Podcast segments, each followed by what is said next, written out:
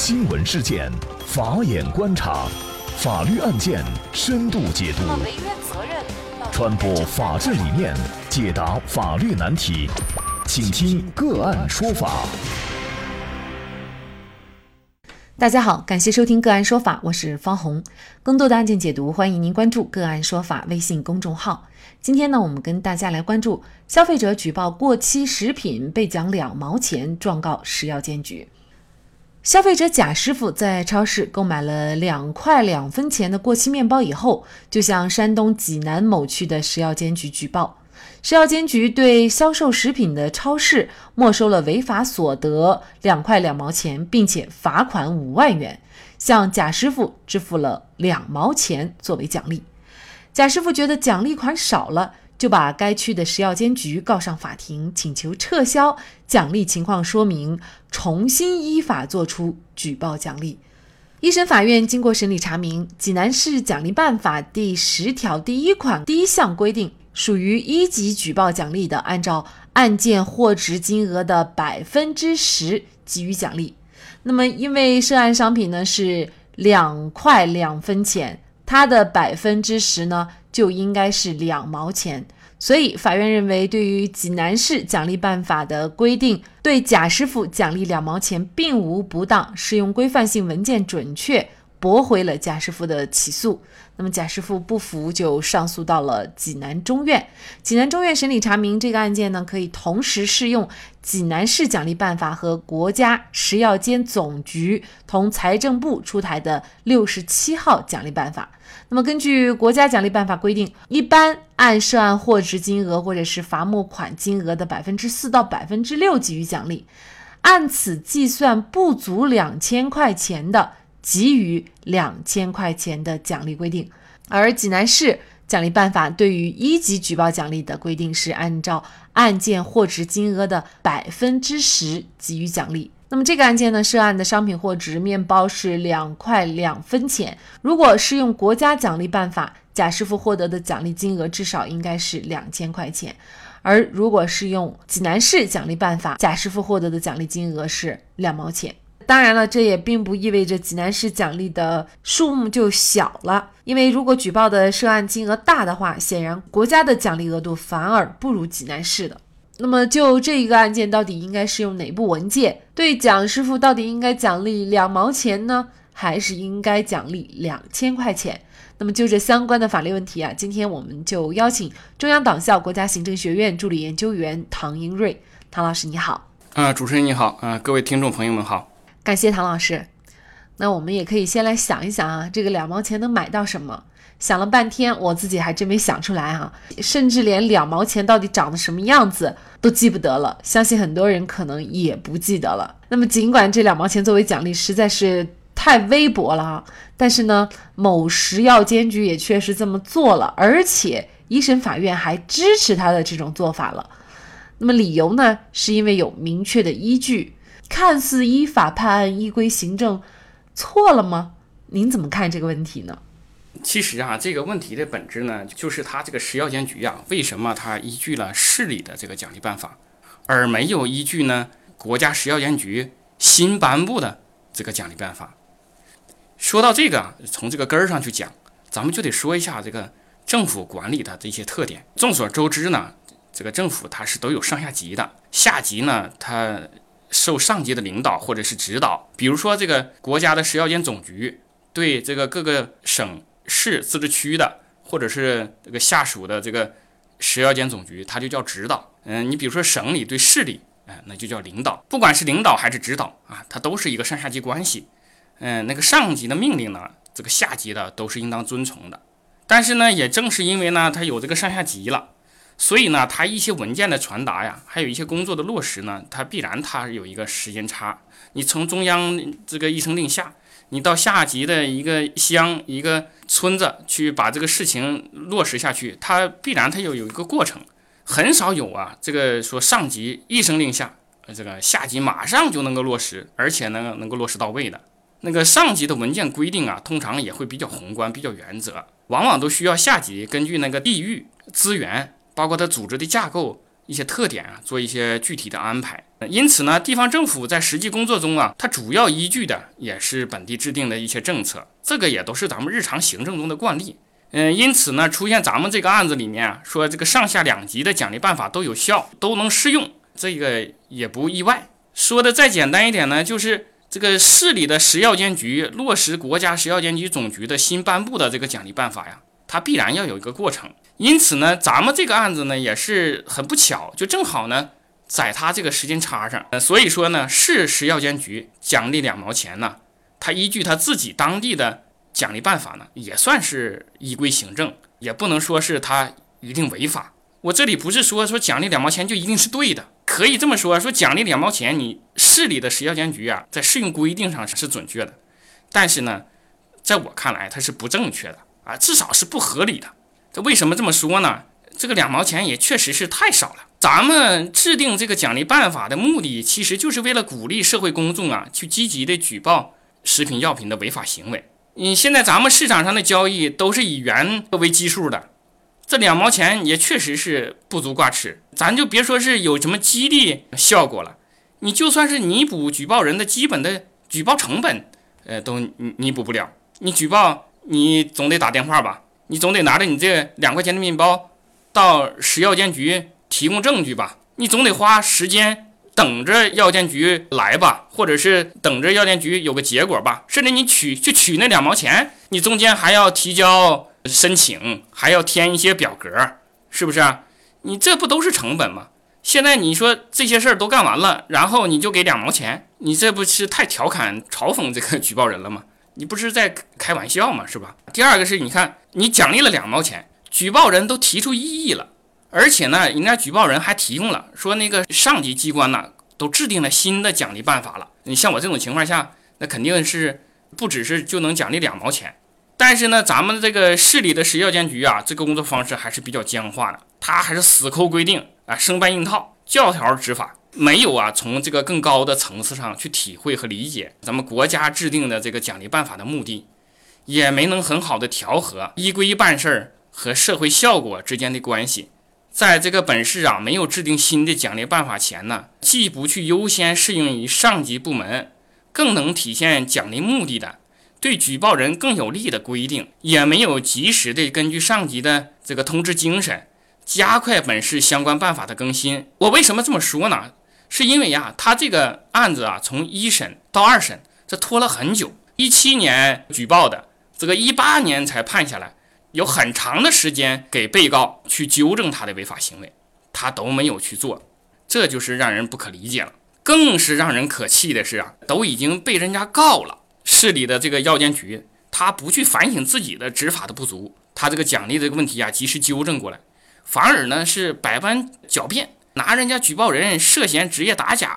啊这种跟奖励啊都是八竿子打不着的理由来说事儿。所以啊，以上这三点啊，其实都能说明我们这个食药监局在做出这个两毛钱奖励中啊，啊，确实是存在问题的，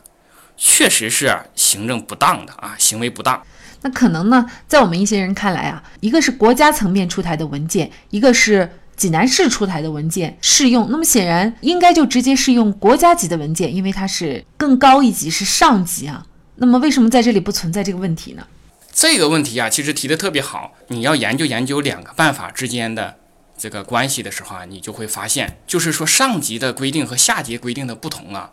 并不像我们想象中的那么直接，就一眼你就能看出来了。你看上级是这么规定的，那咱们下级这么规定的，它就是跟上面不同，它不是的。它其实啊，奖励上的时候啊，不放到这个个案里面，还是看不出来的。只有把这个规定放到个案里了，按照这个比例去衡量这个奖励额的时候，才会发现这个不同。因为呀，很少有这种情况出现，就是涉案只有两毛钱。那大多数的情况下，你如果涉案金额很高，比如说他有二十万、五十万，食药监总局的新的奖励办法和这个市里的食药监局的这个奖励办法。从奖励额的最终的奖励额上去讲呢，说区别不大，它只是在这么一个很巧，这个涉案额很小的情况下，出现了这么一个事儿，在我看来也是挺奇葩的，不是当然的必须适用。但我们为啥说那个，嗯，应该去适用它更高一级呢？那个如果适用更高一级的话，对举报人有利，更能体现这个奖励办法出台的目的嘛。咱们奖励人家，不就是希望人家能够更愿意去举报吗？那你两毛钱，那肯定，那谁还会去去举报呢？好，那我们来看济南中院最后的一个审理结果。济南中院认为啊，在适用上下级部门规范性文件导致行政行为结果出现较大差异时，应该遵循有利于行政相对人的原则，适用六十七号奖励办法的相关规定，更加契合当前的食品药品监管政策和制定食品药品违法行为举报奖励办法的立法目的。也就是说，应该至少奖励贾师傅两千元。责令某食药监局对贾师傅重新奖励。最后，二审法院呢，还是对一审法院的判决进行了一个改判。这里面呢，我再插个另外的话题，挺奇葩的这么一个两毛钱奖励这个事儿，这为啥能够发生呢？嗯，其实呢，就是有一个举报的技巧问题。就是呢，我要跟各位听友去强调一下，这个遇到了假冒伪劣或者是那个过期的食品呢。呃，咱们怎样去举报，或者是那个咱们那个奖励办法怎么样能够适用的让自己更有利？这里面咱就谈到一个概念，就是啊，咱们不管是上级的这个国家的食药监总局的奖励办法，还是这个市里的奖励办法，他给这个举报人奖励啊，都是基于这个涉案货值金额的，或者是基于罚没款金额的，而不是基于举报证据金额的。不是说我举报了两块钱的面包是吧？那我就给你按照两块钱这个面包这个金额来给你奖励，他他不是这样的。但是这个案子呢，就为啥呢？他就只按照两块钱这个面包进行奖励了呢？原因啊，就是我猜可能还是举报人咱们那个贾师傅打草惊蛇了。这个超市里面的这种过期面包，它不可能就只有一个，是吧？但是你一旦在超市里进行索赔呀，或者是进行了这个，你肯定就跟超市有一些争议。那个超市在有这样争议的情况下呢，他肯定啊，很快他就下架了那些可能涉案的这个产品。所以这个食药监局呢去检查的时候呢，他就没有找到更多的证据。嗯，因此呢，我建议啊，咱们如果举报投诉，你最好在投诉或者举报前呢，能够用手机啊，把涉案的这些产品呢。做一个呃比较全面的录像，把这个证据啊这个固定好，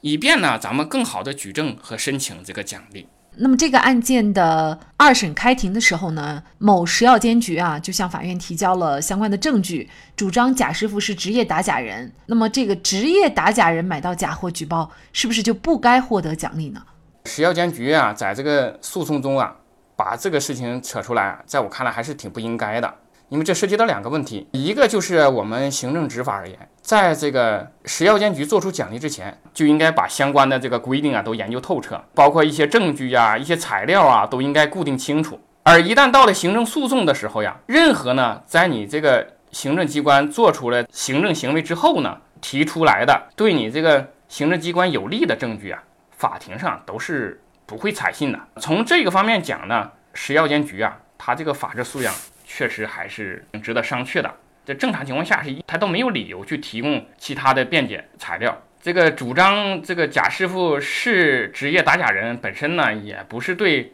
食药监局多有利的证据。呃，为什么这么说呢？下面我们就来说说这个职业打假人是怎么回事。所谓的是职业打假人呢，你知道哪些是假的，然后呢，你把它买来，买来以后呢，再到那个售假的人那儿去索赔。呃，也就是职业打假人就以以此为生。那么最高法呢，二零一七年呢做过了一个关于引导和规范职业打假行为的一个答复，其中呢，它的主旨就认为啊，职业打假人那个动机不是为了净化市场，而是利用惩罚性的赔偿为自身谋利，或者呢，他借机对商家进行敲诈勒索，这种行为啊，已经严重的违背了商品交易里面的诚信原则，而且。浪费了司法资源，无视司法权威，把这个司法机关作为了一个牟利的工具。所以呢，最高法呢，它是不支持这种是吧以恶惩恶、饮鸩止渴的打假模式的。但是最后呢，他也在这个答复里面也说了，